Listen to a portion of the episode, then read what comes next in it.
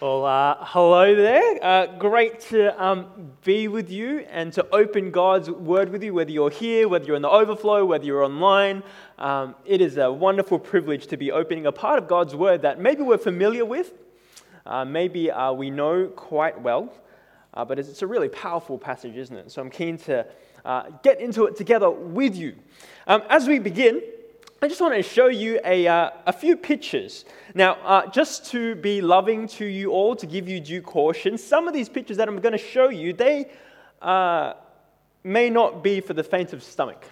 Yeah? Now, uh, uh, uh, I, hope, I hope you haven't had too much breakfast. Um, I know some of you look kind of worried. Don't worry, it's okay. But um, let's have a look. Let's go. All right, first picture. Oops, not that one. Here we go. Um, that um, is a fresh can of bear meat.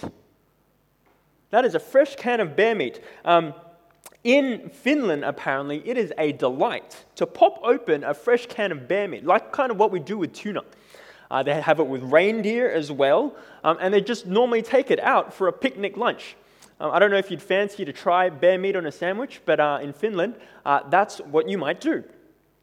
Um, here's a, another picture um, that is a cracker. Who can see what's in it?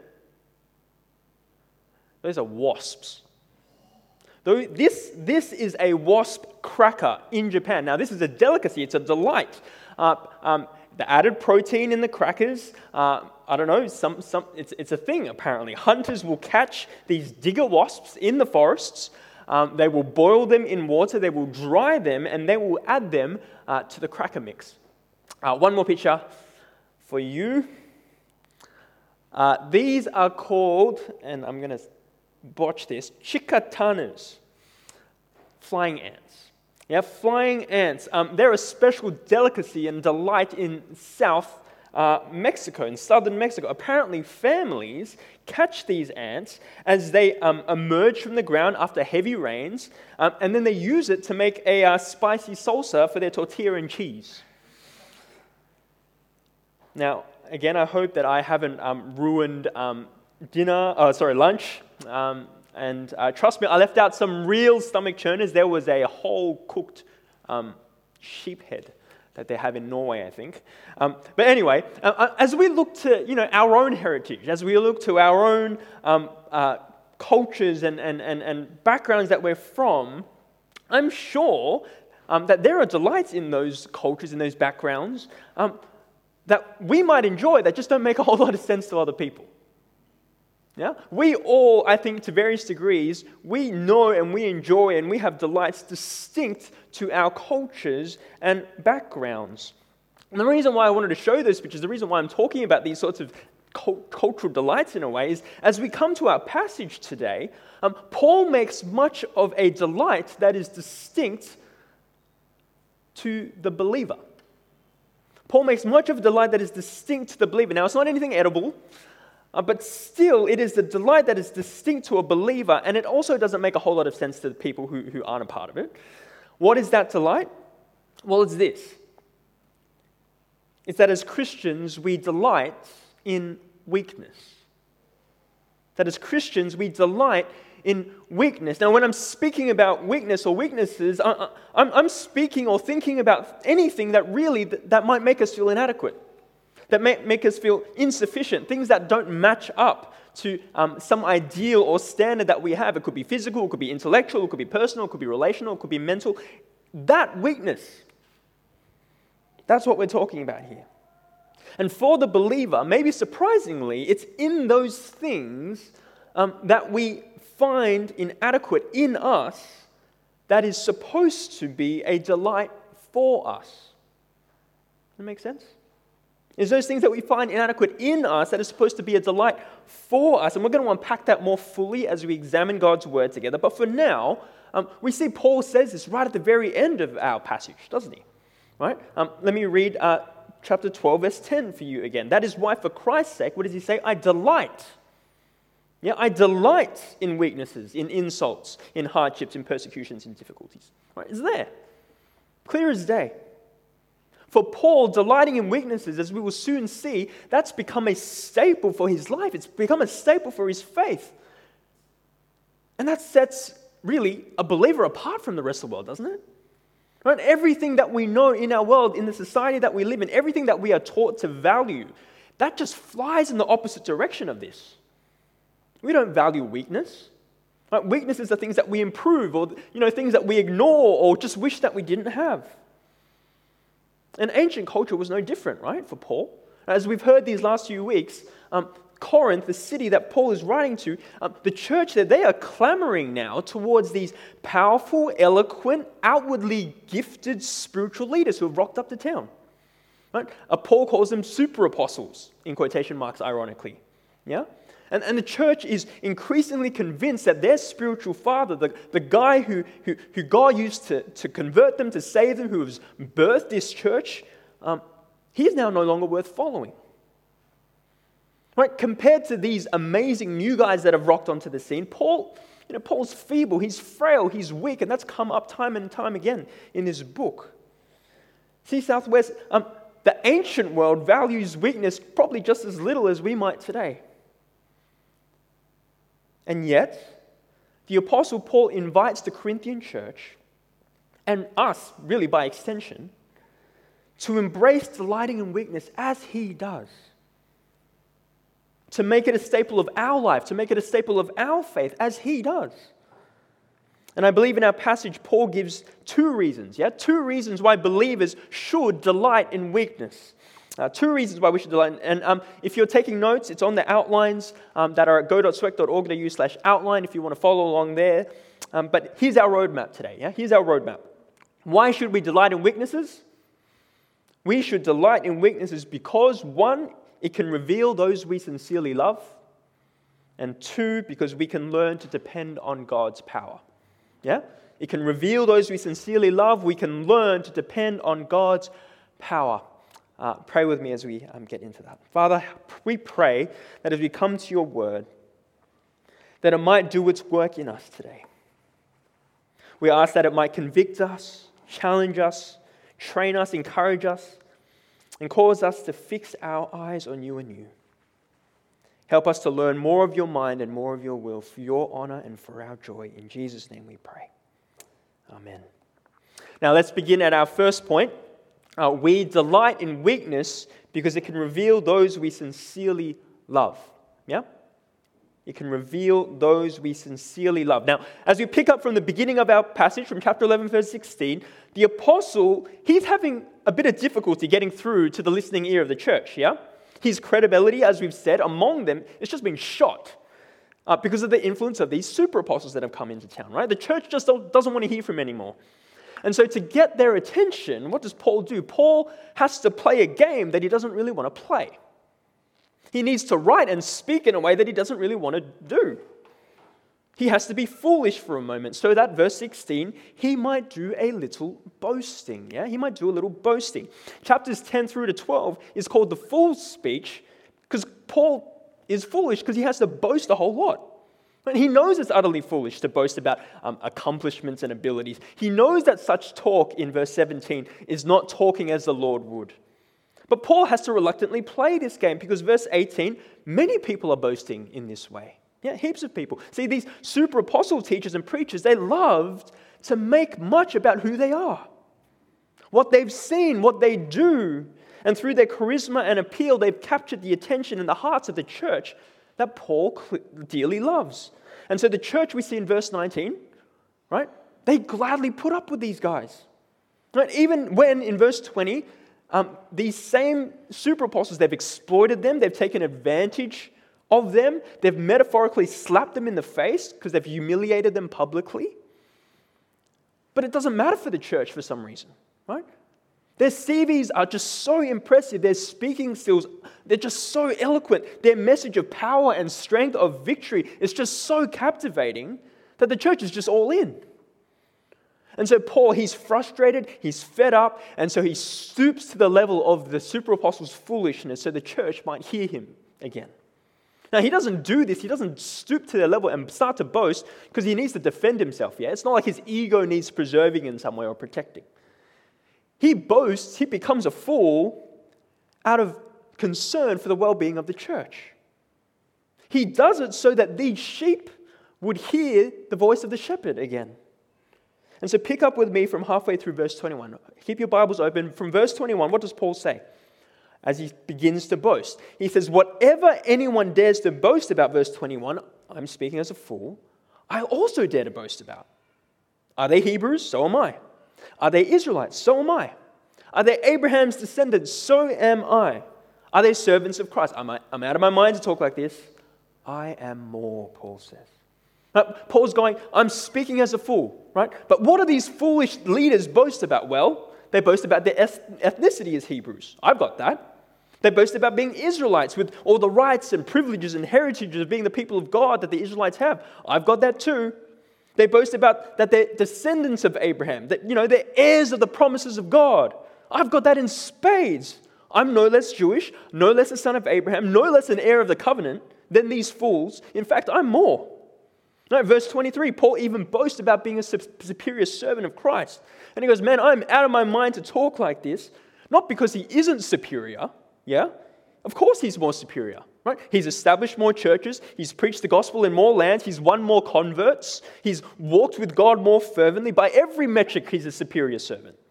And so he isn't saying that he's out of my mind because it's false or anything like that. He just knows boasting like that is absurd. And so, and so Paul, as he begins to prove from verse 23 how he's a better servant of Christ, after he says, You know, I've worked much harder, did you notice? He abruptly changes his boasting. Yeah? He abruptly shifts suddenly. And for the rest of the chapter, he'll boast about not his accomplishments, but his sufferings in his work as an apostle. It's almost like he just he can't keep doing what he's doing. He can't keep speaking like these guys anymore. And so what does he say? Right, scan with me from verse 23. Paul says, I've been in prison more frequently, I've been flogged more severely, I've been exposed to death, I've been again and again whipped, beaten, I've been stoned, shipwrecked many a time, I've been homeless. I'm always in danger, I've been sleepless, famished, dehydrated, I've been impoverished. Right? Even the story that he gives about Damascus in verse 32 to 33, where he's right, lowered out of a basket from a window in the wall, right? Um, to, be, to avoid being arrested by the authorities in Damascus. That, that's a story of weakness, it's a story of suffering. Remember, Paul originally left for Damascus with the sort of strength that the super apostle loved. But on his way there, he meets Jesus. He's utterly transformed, and he now leaves Damascus humbled and weak because he's now a believer. He's now the apostle. See, why does Paul mention all of that? Why does he, in verse 30, choose to boast in things that show his weakness? How does that make him a better servant of Christ? Here's the answer it shows his sincere love. It shows Paul's sincere love. See, what do the super apostles do? They've taken advantage, they've exploited, they've humiliated the people of God. And what does Paul do? Paul suffers for them. He experiences near death for them so that they and churches just like them would know and believe the gospel. Paul willingly experiences, he willingly endures all that he does in all of his labor and all of his toil because ultimately he loves God. And he loves God's church that enduring such things, that's worthwhile out of his love for them. It's not a coincidence that at the climax of the trials that Paul talks about in chapter 11, right, at the very climax, verses 28 to 29, have a look, verses 28 to 29, what does Paul say? Paul says, Besides everything else, I face daily the pressure of my concern for all the churches. Who is weak and I do not feel weak? Who is led into sin and I do not inwardly burn? Right? Paul is saying, My greatest suffering isn't anything that I've already talked about. It's tough, but it's not what, anything that I've talked about. My, my concern is for you to stand firm in your faith. I am so devoted to you. I am so concerned for you. I so love you that when you are in pain, I'm in pain. When you are spiritually weak, I feel it too. When you stumble into sin, I can't remain indifferent. I inwardly burn. Now, of course, this isn't a romantic love, yeah? You know that. It's not a romantic love. This is a fatherly love. It's a protective love. It's a tender and empathetic love. This is a pastoral love on fire. And so for Paul, this weakness is worth boasting in. This weakness is worth delighting in. He loves God and he loves God's church. You know, I wouldn't be surprised if Paul were to say, I experienced all this suffering, and you know what? I would do it again, that you might know the love of the Lord Jesus and how much he loves you. Friends, we don't need to be an apostle to understand that our weaknesses show our sincere love. Right? We, we know that. Right? Um, if we just watch any superhero movie, what does the villain do when he wants leverage over the hero? What do they do? Right? They target those they love, right? Like there's probably some hostage situation tied up, and the hero has to choose between saving the city or saving the person he loves or whatever. Um, it is always the case that those we sincerely love are considered our weaknesses. Yeah? The chink in our armor. C.S. Lewis, in his classic book, The Four Loves, describes any sincere love positively as weakness, right? He writes this, follow along on the screen. To love at all, Lewis writes, is to be vulnerable. Love anything, and your heart will be wrung and possibly broken. If you want to make sure of keeping it intact, you must give it to no one, not even an animal. Wrap it carefully round with hobbies, with little luxuries, and avoid, avoid all entanglements, because to love is to be vulnerable. Do you see? When you give your love to anybody, anyone, you are making yourself vulnerable to them. You know, I only, I only learned recently that the, actual, the word vulnerable actually comes from two words meaning able and wound. Yeah? To be vulnerable by its very definition is letting yourself be able to be wounded, to make yourself vulnerable and weak. See, weaknesses can reveal those that we sincerely love, can't they? And as we see Paul's example in this letter, there's a challenge for us, I think. See, Paul's sincere love, it's not a spouse, it's not children, it's not friends or pets, although all those things are worthy of our sincere loves. What unquestionably comes through is his sincere love and his devotion for God, his honor, and God's church. And so, to all of you here who, you know, you're in leadership, one way or another at this church, you might be a pastor, an elder, a team leader, a CG leader, a youth leader, a kids leader, whatever, right? How, how incredible is Paul's pastoral heart? It's on fire, the way that he talks about this church, the way that he's willing to endure for this church. Shouldn't that challenge us to grow in love for God's church here at SWEC? That we might even be weak and suffer out of love for God and for them? But it's not just for leaders, right? I mean, for those, those of you who call SWEC your church, how might you also be growing in your sincere love for God's people here? Right? Here's one suggestion given the climate that we're in. Yeah? One suggestion. Can I gently say um, to everybody, even those who are, who are coming back physically, if you are able to come back and yet choosing not to, I'm saying this as gently as I possibly can, make every effort to come back if you're able to. Right? We, we miss you, right? We miss seeing you in person. Right? Most of us are now comfortable going to shopping centers, we're comfortable going to cafes, we're comfortable going to restaurants. And so, as gently as I can, if you are able to, again, if you're able to, would you also prioritize loving your church by coming back? And coming actually each week. Because to piggyback off last Sunday, it's a rhythm that we need in our lives. Yeah? It's a rhythm that we need in our lives. And so that's our first point, right? That we delight in weaknesses because it reveals our sincere love. Let's move on now to our second point. Uh, we delight in weaknesses uh, because we can learn to depend on God's power. We delight in weaknesses because we can learn to depend on God's power. Um, we see this really clearly, right? Um, in what Jesus says to Paul in verse 9 right? Um, read with me, I've got it on the screen. Um, Jesus says to Paul, My grace is sufficient for you, for my power is made perfect in weakness. Therefore, I will boast all the more gladly, Paul says, about my weaknesses, so that Christ's power may rest on me. Right? For the believer, There is nothing more helpful than weaknesses and limitations to help us to see Christ's power on display in our lives. Right? Probably nothing more helpful.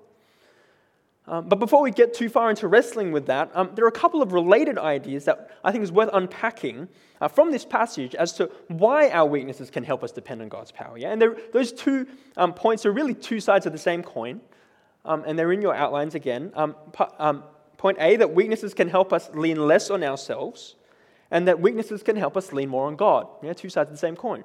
Lean less on ourselves, lean more on God. Weaknesses help us do that. Um, let's look at weaknesses can help us lean less on ourselves. Um, at the beginning of chapter 12, um, Paul moves to another area that these super apostles make a lot of in their ministry. Yeah? They make a lot of what they're able to see.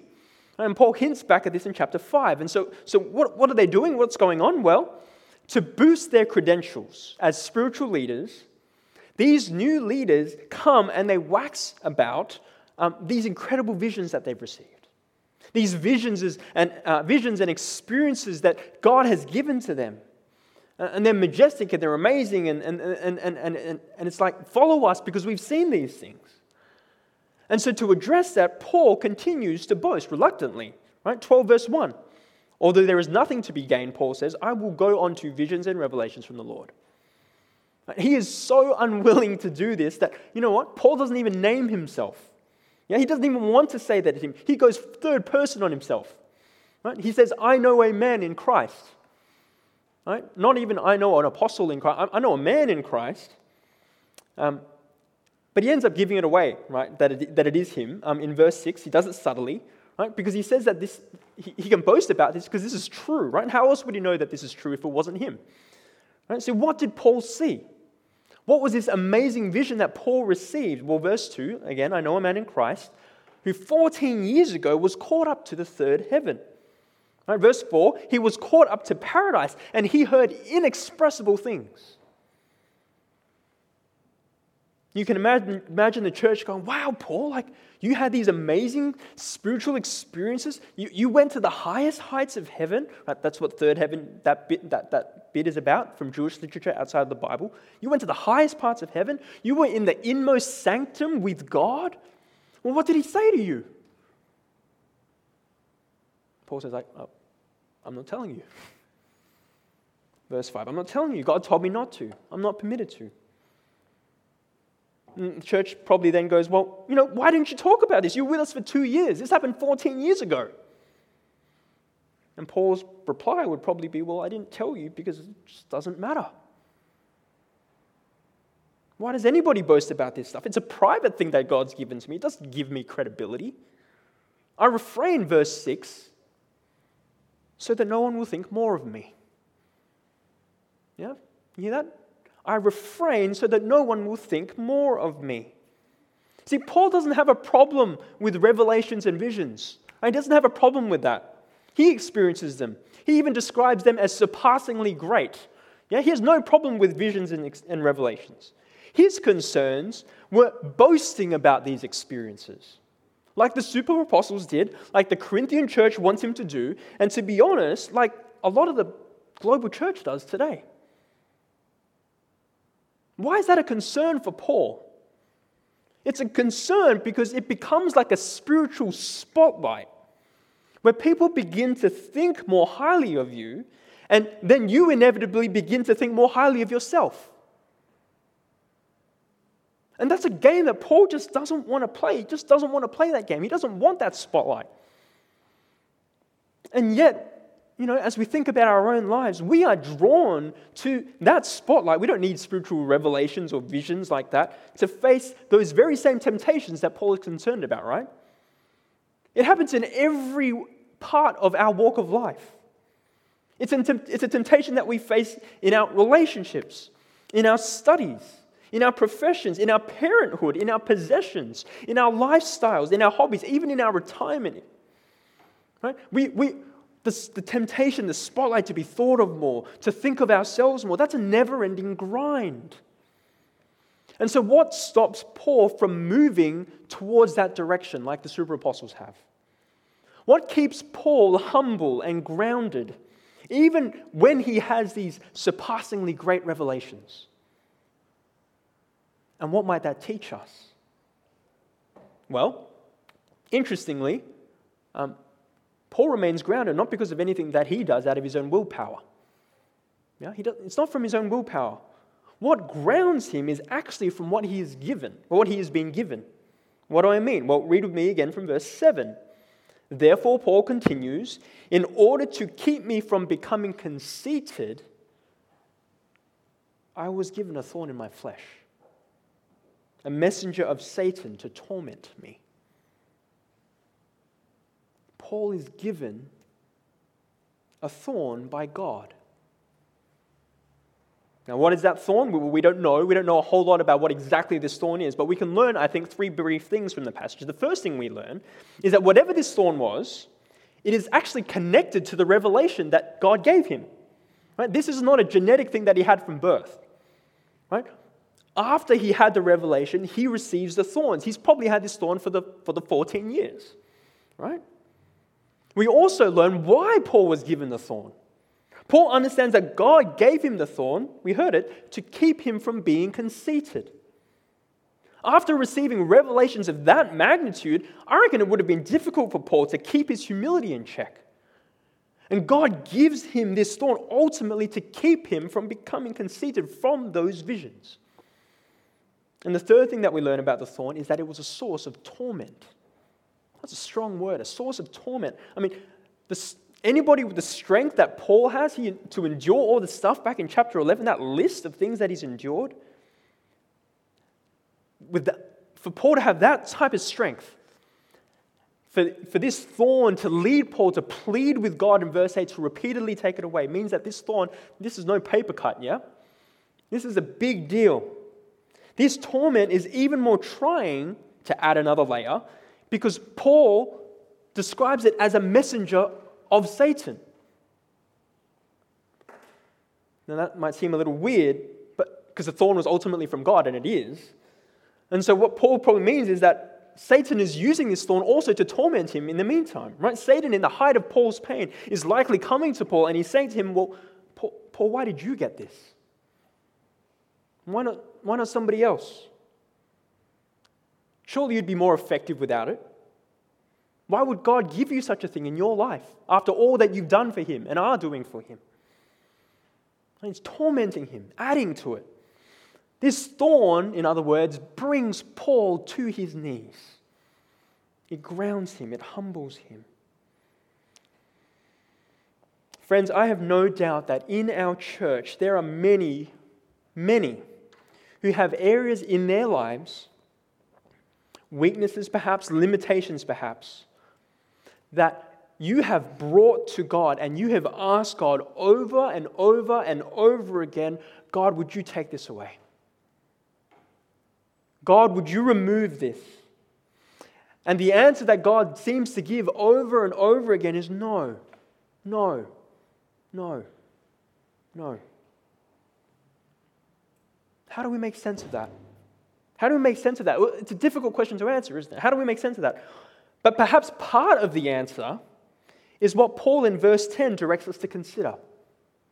Now, Paul in verse 10 tells us that any weaknesses that we have, any insults we may receive, any hardship that we endure, whether it's momentary or chronic, any persecution we experience for following Jesus, any difficulties that we encounter in any sphere of life, that may have been given to us by God and not removed and not taken away, like Paul's thorn,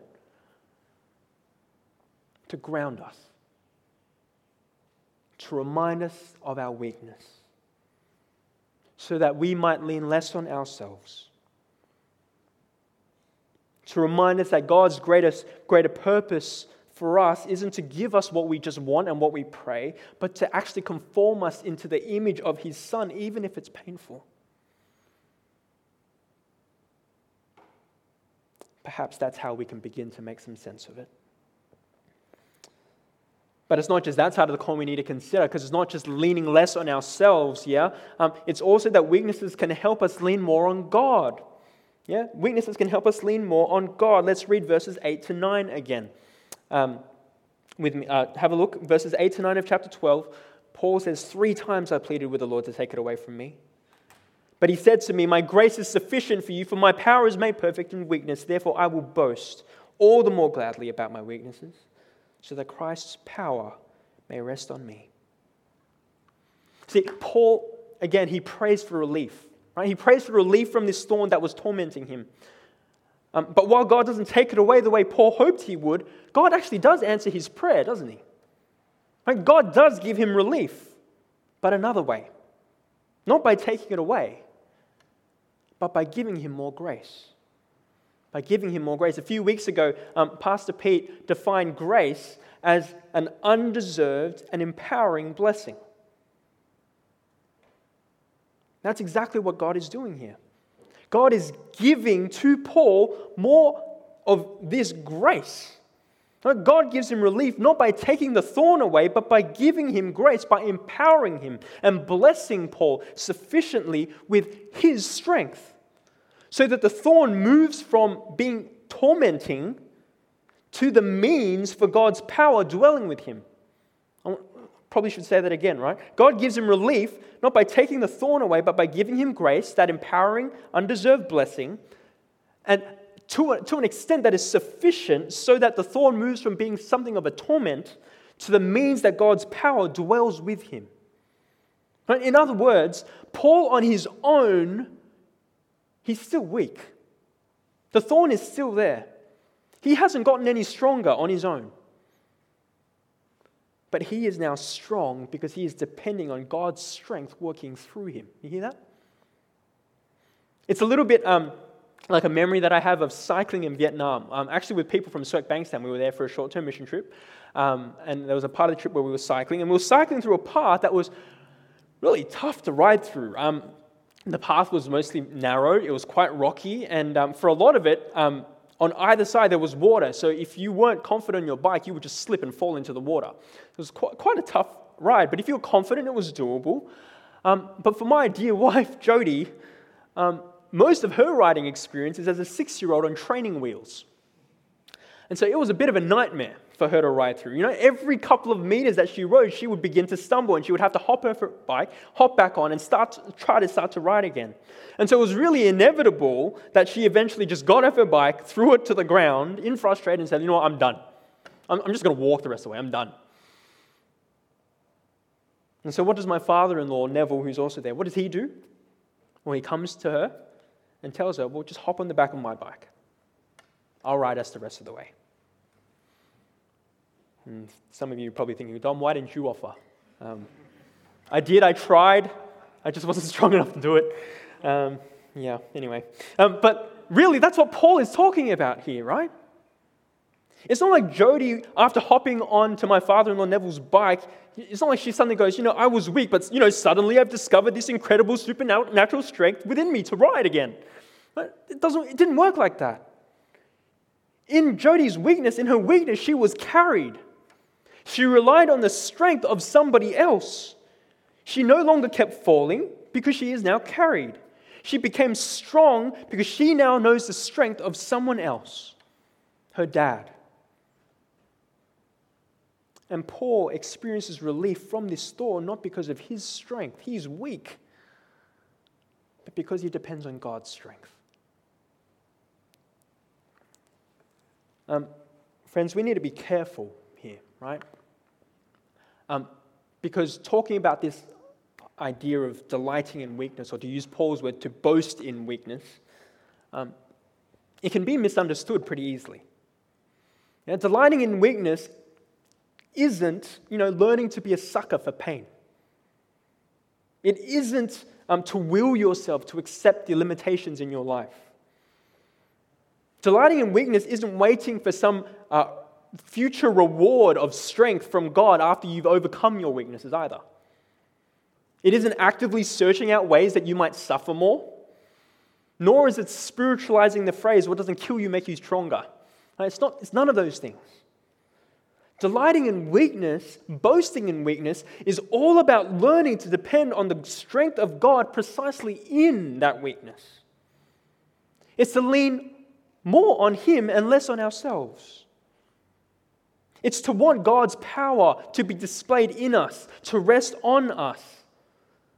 But the thing is, more often than not, it happens in our very weaknesses. And that's why weakness is a delight distinct to the Jesus follower. Right, don't misunderstand me. Yeah? This is difficult stuff. This is hard.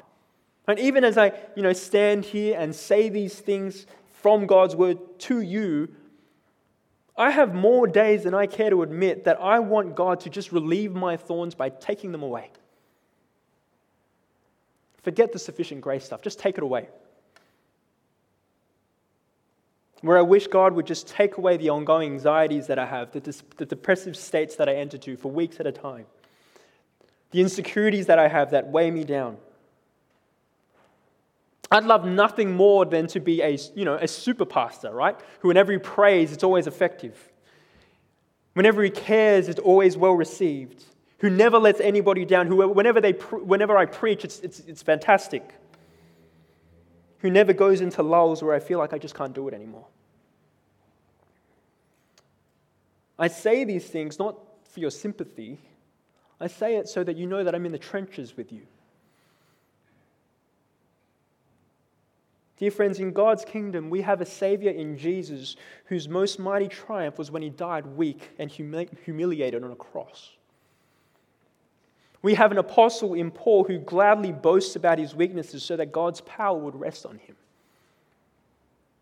And we're invited to trust him who wants to give us grace and empower us in our very limitations and weaknesses. And so, as we come to a close, and as I invite the band to come up?